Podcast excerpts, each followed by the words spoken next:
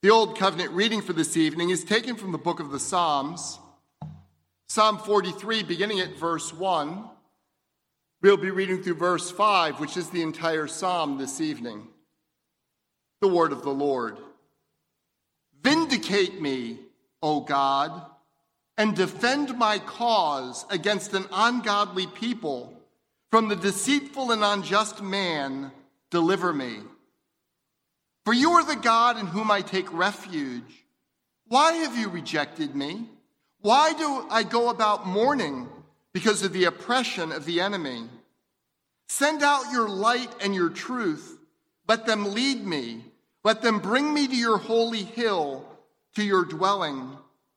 Then I will go to the altar of God, to God my exceeding joy, and I will praise you with the lyre, O God, my God. Why are you cast down, O my soul? And why are you in turmoil within me? Hope in God, for I shall again praise him, my salvation, my God. Here endeth the Old Covenant reading. The New Covenant reading is taken from the book of Hebrews, Hebrews chapter 10, beginning at verse 19. We'll be reading through verse 25 this evening the word of our God. Therefore, brothers, since we have confidence to enter the holy places by the blood of Jesus, by the new and living way that he opened for us through the curtain, that is, through his flesh, and since we have a great priest over the house of God, let us draw near with a true heart in full assurance of faith, with our hearts sprinkled clean from an evil conscience and our bodies washed with pure water. Let us hold fast the confession of our hope without wavering, for he who promised is faithful. And let us consider how to stir up one another to love and good works, not neglecting to meet together, as is the habit of some, but encouraging one another, and all the more as you see the day drawing near. Here endeth the New Covenant reading. Please turn with me once again back to Psalm 43, beginning at verse 1, as this will be the primary portion of God's Word for our evening sermon.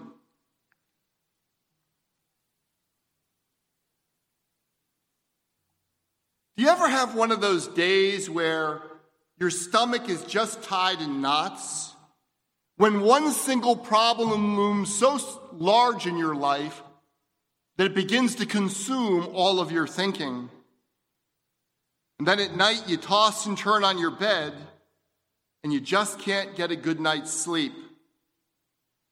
I was like that this past Wednesday night into Thursday morning. In fact, I got up at 4:30 on Thursday morning because I got tired of staring at the ceiling, and I went downstairs to my basement and I got to work. Uh, that was a lot better than just being left with my thoughts. Now, in the big scheme of things, it was a rather small problem. In fact, even though it was the middle of this last week, it is already in my past.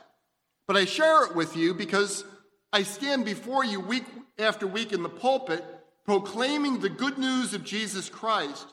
And you might develop the wrong conclusion that somehow your pastor just glides through life in a never ending state of perfect serenity. But the truth is, we're all in this together. From time to time in our lives, we are going to be racked with emotional turmoil. And I think we should find it encouraging that when the Holy Spirit inspired the Psalms in order to guide us in our singing and in our prayers, he did not omit the grind of inner turmoil. Chuck Swindoll puts it like this Having disturbing feelings on occasion is quite normal. We do a real disservice to a new Christian by telling him or her that it is abnormal or sinful to be disturbed at any time. How unrealistic and how unbiblical. David wrote many Psalms while he was churning within. Of course, it is not normal or healthy for a Christian to linger for months in the pit of depression. We need to get outside help if we're going to get through a season like that. But all of us should be transparent enough to admit that we have days like that. And I am comforted that even Jesus himself, on occasion, was inwardly troubled. This leads to two, two, very basic truths about your life. It is your Father's good pleasure that from time to time in your life, you will be placed under a great deal of external pressure.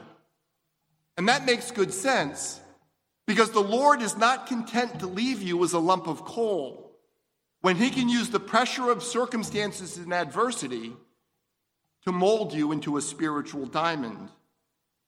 And second, it is your Father's good pleasure that you would ultimately overcome the challenges that He is placing into your life.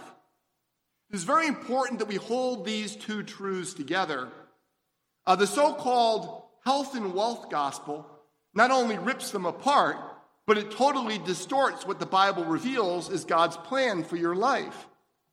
Now, it's not surprising that people are attracted to the lie that you can have victory, never ending victory, without suffering.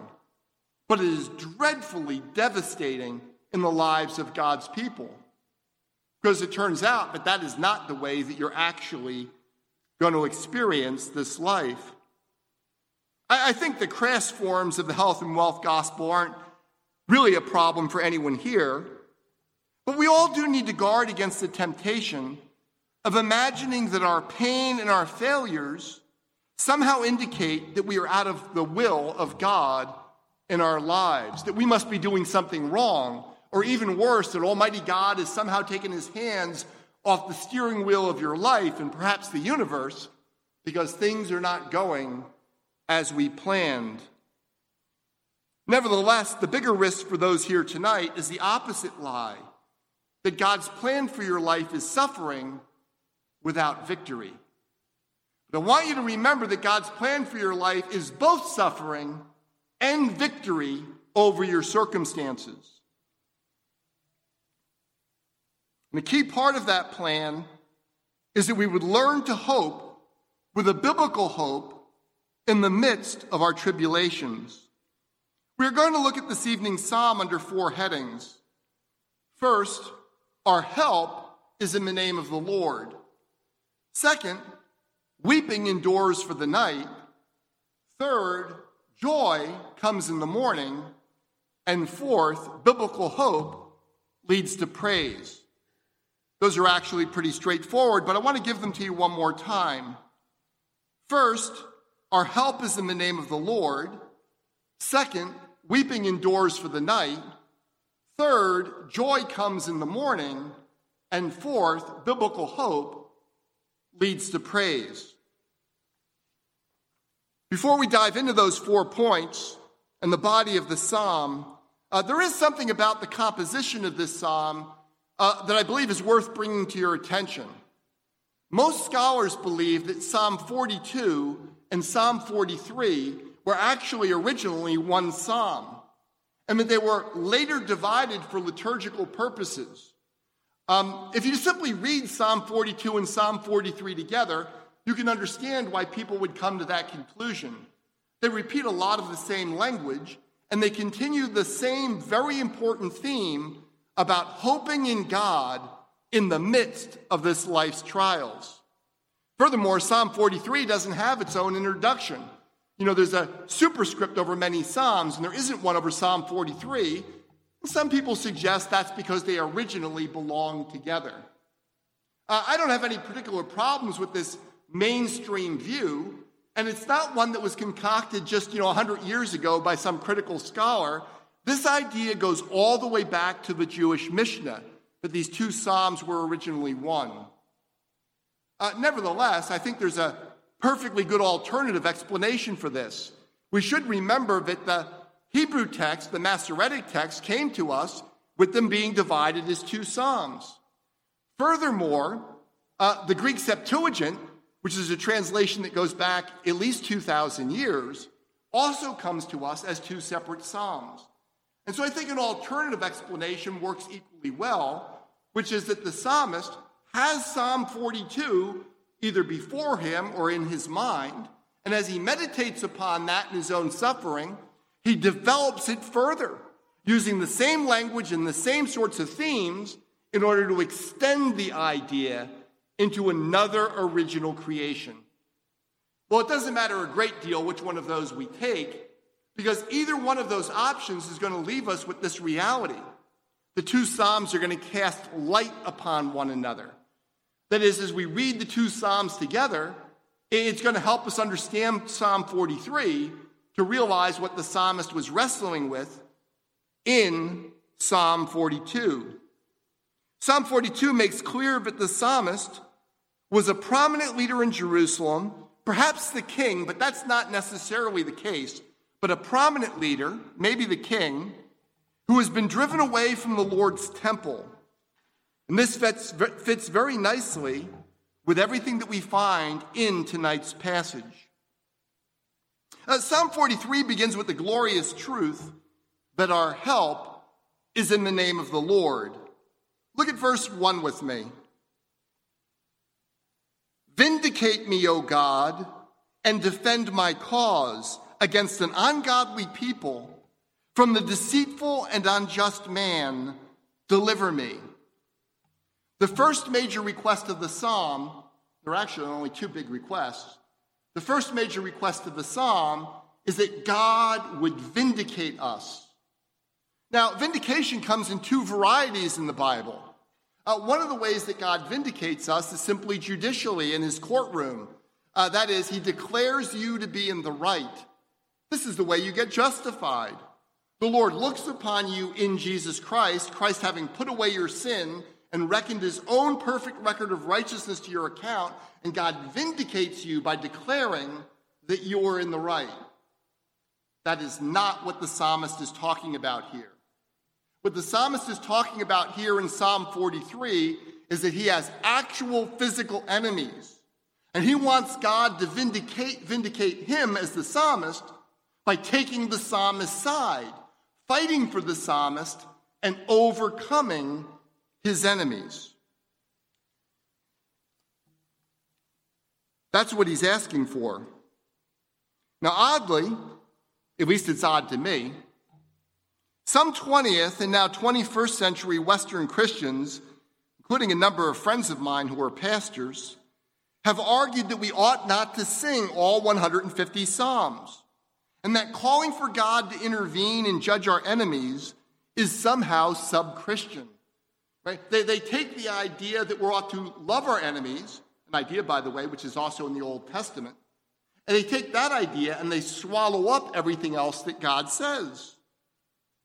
I want to point out that this modern view is contrary to the wisdom of church history, as well as the confessions of the Reformed churches, and it manages to simultaneously misunderstand both the Old Testament and the New Testament. Nevertheless, it might appear to have a certain plausibility, so let me suggest four reasons why you should confidently call upon the Lord to act to vindicate his own glory and his own people by bringing judgment on his enemies and all the enemies of his church. First and foremost, please do not imagine that somehow the God of the Old Testament revealed himself as a God of wrath and the God of the New Testament reveals himself as a God of love. Uh, I, I'm just shocked that that idea keeps circulating, not just in the world, but in the church. God is the same yesterday, today, and forever.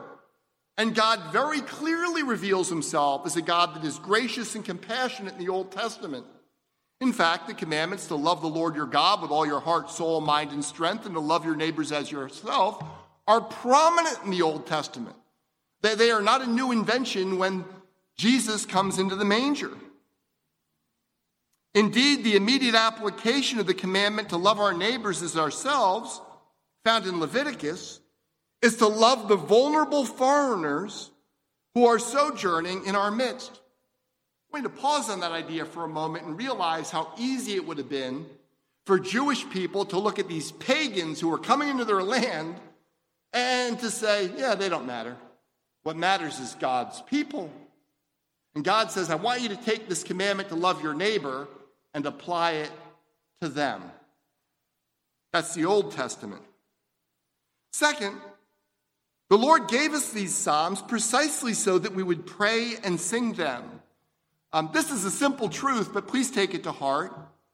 Please don't imagine that you are somehow more ethically elevated or ethically sensitive than the Holy Spirit is. God gave you His word precisely so that you would pray and sing it back to Him. Third, what the psalmist is praying for is that the Lord would put His own circumstances to right.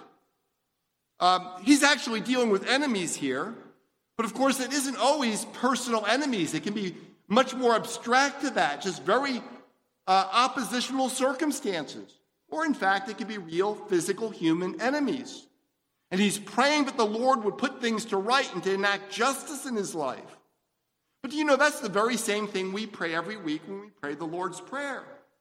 When you pray, Thy kingdom come, Thy will be done on earth as it is in heaven, you are praying that God would put this present age to right. Part of God putting this present age to right is judging all of His and all of our enemies. Fourth, just as the Old Testament reveals the Lord as the God of love and compassion, the New Testament reveals the Lord as the perfectly holy God who brings judgment on his and our enemies. Petitions for the vindication of the saints are sprinkled all throughout the New Testament. They, they are not just a rare occurrence. Let me just give you a, a handful of them so that you see where I'm going with this. Paul tells the Corinthians if anyone does not love the Lord Jesus Christ, let him be accursed. And if that doesn't grab your attention, what about these words which Paul also wrote, this time to the church in Galatia? Paul writes, But if I, brothers, still preach circumcision, why am I still being persecuted? In that case, the offense of the cross has been removed. I wish those who unsettle you would emasculate themselves. Um, let me say that's more graphic language than we would typically use in the church, but it's found right there in the Word of God. Just one more example. Revelation chapter 6, verses 9 and 10 says this When he opened the fifth seal, I saw under the altar the souls of those who had been slain for the word of God and for the witness they had borne. They cried out with a loud voice, O sovereign Lord, holy and true, how long before you will judge and avenge our blood on those who dwell on the earth? These are saints whose souls have already been made perfect. There is no possibility that their prayer is anything other than perfectly in the will of God. And they are praying that God would avenge them and avenge their blood by bringing judgment on those who persecuted them. See, the thing to remember is that the Lord never says vengeance is bad. What the Lord says is vengeance is mine. And it is precisely by going to the Lord and asking the Lord to bring judgment that you are placing vengeance in the hands of the one to whom it belongs. You are not taking vengeance into your own hands, rather, you are entrusting it to God. And by the way, the Lord does not simply say, Vengeance is mine.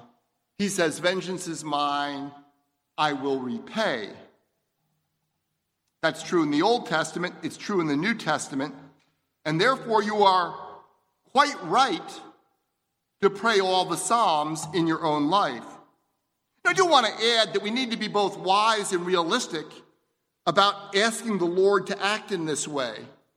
Uh, after all, the person who has by far, far and away caused the most problems and suffering in my life is me.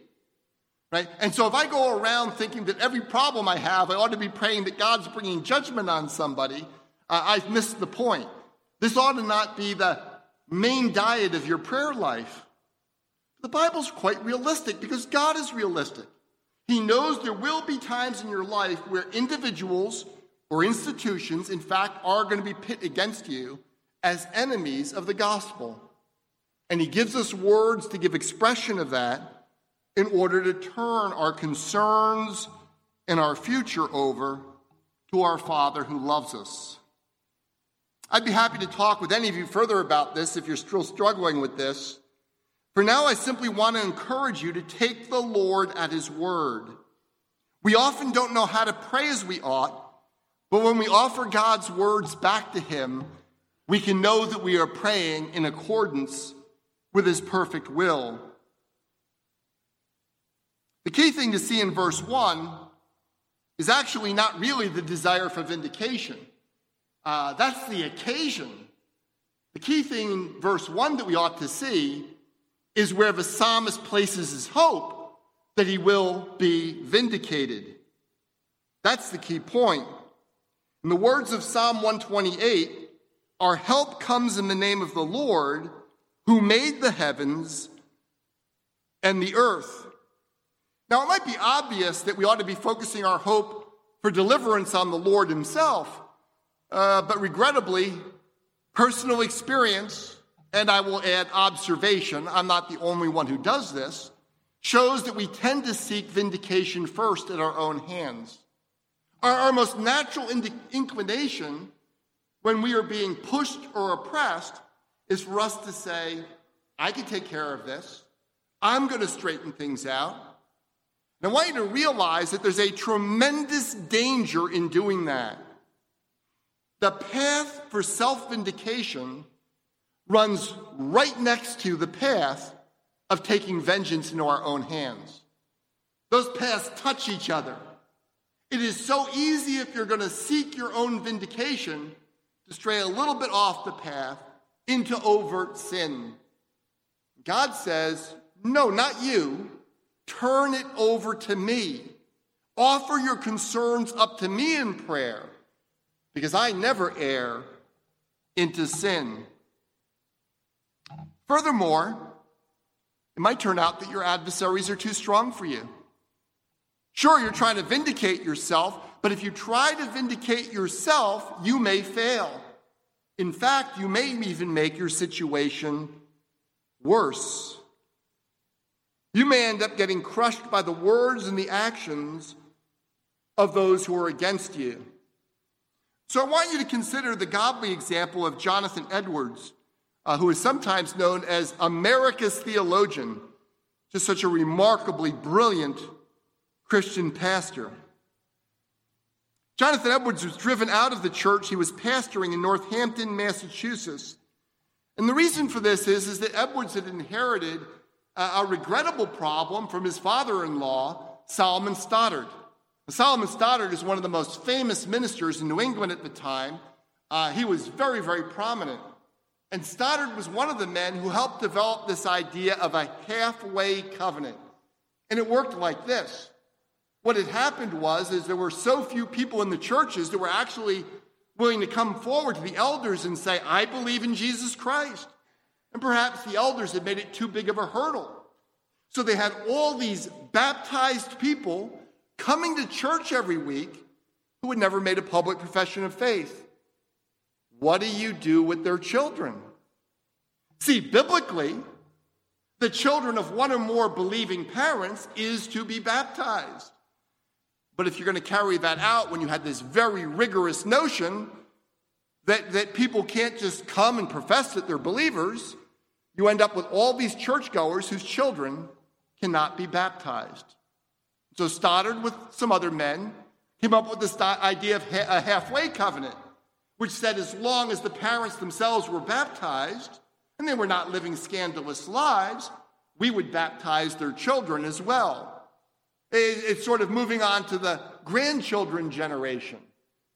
Well, Edwards, as he's teaching and he's reading the Bible, he realizes there is no biblical support for this idea.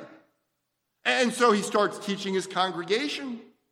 He starts moving the congregation back to a biblical practice that you are supposed to make a public profession of faith, and that it's not a horrible ordeal to confess that God has shown you mercy. Well, you know, people don't like that sort of change, particularly if it means you're not willing to baptize the children of prominent people in the church who happen to not be communicant members. And so when that came about, it's kind of hard just to drive Edwards out of the church when he's this brilliant theologian. And, um, you know, they didn't really have good arguments for what he was presenting. So stories started to circulate. Gossip took up. People voiced their frustrations about Edwards in all manner of ways, some of which were probably true. He was a sinner, and some of which were quite clearly untrue. And eventually they voted to dismiss him as their pastor. One of Edwards' good friends at the time was frustrated that Edwards would not take a more active role in seeking to defend himself. And at one point, this friend said to him, Jonathan, don't you want to be vindicated? And Edwards replied, I desperately want to be vindicated. But if I were to vindicate myself, the extent of my vindication would depend on my own powers. I have entrusted myself to the living God, and he will vindicate me completely.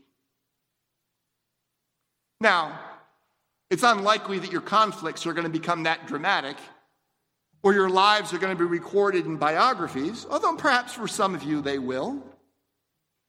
Nevertheless, we all have to deal with this struggle. We have to deal with the reality that we have adversaries in this world, or at the very least, we have circumstances that are against us in this world. We have to ask ourselves, where are we going to look for hope? And we need to look in this very same place that Edwards did. Our help comes in the name of the Lord who made the heavens and the earth. The Psalms not only make clear that we will face adversity in this life, they also make clear that there is a distinct challenge for Christians when we feel like we're being crushed by that adversity. The challenge is simply this the God we trust spoke the universe into existence. He does not lack the power to deliver me from my circumstances. So, why is he leaving me in them? Look at verse 2 with me. For you are the God in whom I take refuge. Why have you rejected me? Why do I go about mourning because of the oppression of the enemy? Now, in one sense, this is a complaint against God, but it is a complaint offered in faith. The psalmist is plainly saying to the Lord, You are the God in whom I take refuge. That's good. But that leaves him as it leaves us with the very real problem that when we flee to the Lord for refuge and our circumstances don't change, we have to struggle, or at least we often do struggle, with what exactly is going on. God has all power. Surely he could deliver me. And it's not as though the Lord is too busy with other things, so he's incapable of relieving my suffering. So, as the psalmist puts it, why do I go about mourning? Because of the oppression of my enemy. Now, part of the answer must be that weeping endures for the night. Uh, that's part of God's perfect plan for your life. And there are at least two good reasons why this must be so. Uh, I've already mentioned that the Lord is using the pressures and hardships of this life to sanctify you and to turn your life into something beautiful for God that is so much better than a life of endless ease and comfort. St. Augustine insightfully gives us a second reason for the suffering of God's people in common with the world. If everyone who became a Christian enjoyed health and wealth, Non Christians would imagine that the main reason we are following Jesus is for material blessings rather than for God Himself. And if we flip this around, It also means that when non Christians witness us being joyful in the face of hardships because of our faith in Jesus Christ, we are powerfully proclaiming to them that the Lord is enough. So, yes, weeping endures for the night. That is part of God's perfect plan for his children. But thankfully, that is not the end of the story. Weeping endures for the night, but joy comes in the morning. What's particularly interesting to me is that even by the end of the psalm, the circumstances haven't changed at all. You should mark that in your thinking. Even by the end of this psalm, the circumstances haven't changed at all. Yet the tone of the psalm is shifting away from complaint towards joy and hope. I want to give you a saying. I hope that many of you will fix this saying in your memory because it's, it's been useful to me. This isn't my saying, this is one you've heard before, but I want to repeat it. It has been said that worry is paying interest on debts that might not come due. Right? You have a problem, you have something that's going to cost you something in the future, whether it's a problem or whatever it happens to be, and you're worrying about it now isn't solving it, but it's robbing you of joy in the present.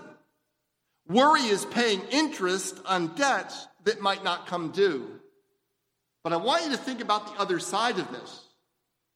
Hope is bringing blessings that you will experience in the future into the present.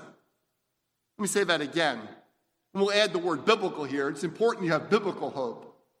Biblical hope is bringing joys that you will experience in the future, blessings that you will experience in the future, into the present. Well, how does that work? At a merely human level, we all know what this is like. Um, suppose some of you, um, try not to covet here, try not to covet here, uh, but suppose some of you um, schedule a vacation to Cabo San Lucas in March of this coming year. Right? Beautiful. Going to Mexico, warm, nice resort. When do you start enjoying it? Well, I'm going to tell you that when it's, you know, February 1st and we have eight, nine inches of snow and it's dark out, you're going to be looking at that picture going, Cabo San Lucas, just five, six weeks away. Right? You're going to start enjoying it in the past. Part of actually going on vacations like that is you have all this anticipation of it where you get joy even before you have the experience. Beloved, that's true with your relationship with God as well. The things that God has promised you about the future, even about the new heavens and the new earth, as you look forward to them in hope, knowing that God who has promised is faithful, he will surely do it, you can realize that one day God is going to wipe away every tear from your eye. That one day God is going to sanctify you completely and transform you. That one day you will see him face to face. You can bring that joy in part, not perfectly. It's the nature of our life in a fallen world. But in part, you can bring those joys right back into the present. Now, that principle does not just work for vacations, it's also valid when applied to what the Lord is going to do for us in our future. Hoping in the Lord for these blessings will make our lives better right now in the present. I should add, it will also uh, stiffen your backbone for faithfulness, knowing that the current sufferings are passing away and the dawn of God's righteousness is absolutely certain. And such hope also reshapes the orientation of our prayers. So the psalmist prays in verse 3 Send out your light and your truth. Let them lead me let them bring me to your holy hill and to your dwelling. Now, the psalmist is pleading with the Lord to give him understanding and wisdom, the understanding and wisdom that he needs in the midst of his trials. Um, scholars commonly take the, the word here, truth, to refer to the word of God, and light to God given wisdom, the Holy Spirit opening our hearts and minds to understanding the word. And I can understand why so many people would be bent in that way because it's a common usage in the Bible. I'm not sure we can be that specific. Part of the problem with reading it that way, although I think it works for us as a general rule in life, is that the psalmist seems to have something very explicit in mind. Not simply inner enlightenment, but that he will be led physically back to Jerusalem to worship there at the house of the Lord and to worship at the altar of God. So, one very fine Old Testament scholar, William Van Gemeren, in his commentary on the Psalms, suggests that actually this image can be seen as an analogy to the pillar of fire in the wilderness that guided Israel out of Egypt to the promised land. He is saying, Lord, in your faithfulness, in your work of redemption, would you guide me, lead me, and bring me home to your temple?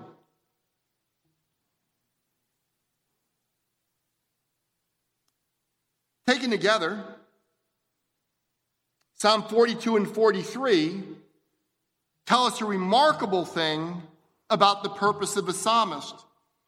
I, I, don't think too many of you were with us when we were looking at Psalm 42 together, but you can go back and reread it, and this will be obvious. The purpose of the psalmist now in Psalm 43 becomes clear. Gerald Wilson puts it like this At the beginning of Psalm 42, the psalmist, like a deer panting for water, longs to come into God's presence and remembers those passionate moments of temple worship when it is possible to come before God in festal joy. Now in Psalm 43, we learn that his goal has never changed. He seeks divine light and truth to provide guidance for a return to God's holy hill and dwelling, to the temple with its altar. Now, that's the chief thing that the psalmist is longing for a restoration to intimacy with God, to joyfully worshiping the Lord along with the rest of God's people. Here's the problem regrettably, there are a lot of people who would have been happy to stay in Egypt if God would simply have taken care of Pharaoh. And you know, we know that's true because when God led Cyrus to send his people out of the Babylonian exile, only a tiny remnant of people returned to the promised land, returned to Zion where God has set his name. And the reason is, is Babylon had become rather comfortable. It was far wealthier than the land of Canaan was. It was the capital of the known world. And Cyrus was an enlightened leader who granted all sorts of freedoms. He was happy to have the Jewish people stay there. And so, out of the whole nation, originally only 50,000 Jews returned. Well, we might care a little bit about Jews from 2,500 years ago, but what we really care about is ourselves. So I want to tell you to ask yourself a very challenging question. Think about heaven for a moment and what it's like. Would you ha- be happy to be there if Jesus wasn't there? But as you had all the trappings of heaven, your, your, your tears were wiped away from your eyes. There is no more pain, no more suffering.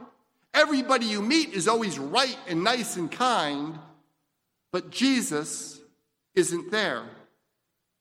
I'm concerned that there are people in the church that wouldn't seem to bother having that experience at all. But, beloved, if that's you, you don't yet know Jesus as you ought.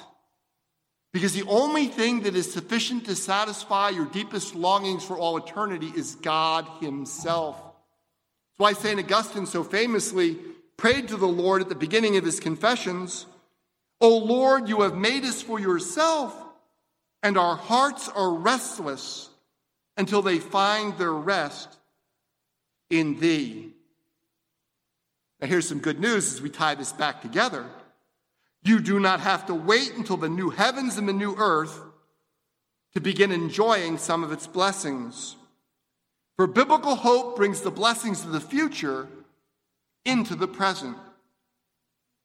Uh, let me add that biblical hope frequently flows out of biblical prayer. Right? Those things go together. Uh, rabbi Segal, he's not a Christian, he's a Jewish rabbi. I think he makes a very insightful observation about this psalm. The psalmist is praying that the Lord would lead him back to worship at the temple in Jerusalem. Segal writes, Yet the very act of prayer seems to bring a resolution of sorts. That is, the whole countenance, the, the, the emotional attitude of the psalmist has changed away from needing to be delivered to now one of burgeoning joy and confident hope. Isn't that frequently true in your life? You, you, know, you cry out to the Lord for help until you actually get around to praying. You know, you're wrestling, you're fretting. You cry out to the Lord for deliverance. And before He ever answers your prayer, the mere act of bringing your heart open before the Lord God, your Father in heaven, gives you a peace that passes understanding. As we sometimes sing, Oh, what peace we often forfeit. Oh, what needless pain we bear. All because we do not carry everything to God in prayer. Well, the application here is pretty straightforward pray, right? Hope in the Lord and therefore cry out to Him. Since the ultimate end of our lives is praise, we should not be surprised that biblical hope would lead to biblical praise. Look at verses 4 and 5 with me. Then I will go to the altar of God, to God of my exceeding joy, and I will praise you with the lyre, O God, my God. Aren't those words already filled with joy? I know I'm being repetitious, but don't you see how biblical hope brings blessings of the future already into our present. And yet, even true hope leaves us with the sorrows of this present life until that day when faith will be sight. So, the psalmist preaches the closing words of the psalm to his own heart Why are you cast down, O my soul? And why are you in turmoil within me? Hope in God, for I shall again praise him my salvation, and my God. See, this psalm, like many others, actually teaches us to preach the good news to our own hearts. What is the psalmist doing? Back in Psalm 42, he was looking at where he was placing his hope and realizing that he was downcast because he'd been placing his hope in all the wrong things. Now, once again, he is calling himself to refocus his hopes on the living God. It is only when the psalmist focuses his hopes on the Lord that he begins to see a glimmer of true hope returning to his life. Hope in God, for I shall again praise him, my salvation and my God. Intriguingly, the psalmist can't even bring himself to say, I am praising God it still feels like something that belongs to his future. Yet, in the very fact of saying this, he praises the Lord as the God of his salvation. This leads to a natural extension to us who, more than 2,500 centuries later, live in the new covenant administration of the covenant of grace it's a natural extension as we seek to preach to our own hearts.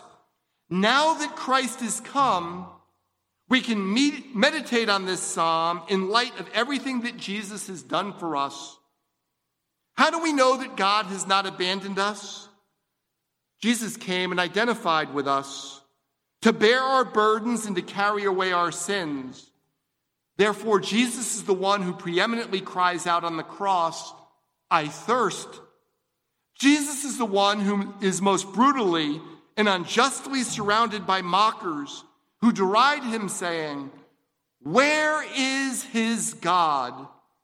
Jesus is the one who on the cross gave out that great cry of dereliction from the Psalm, Psalm 22 My God, my God, why have you forsaken me? See, Jesus didn't just have a sense of a loss of the gracious presence of God in his life.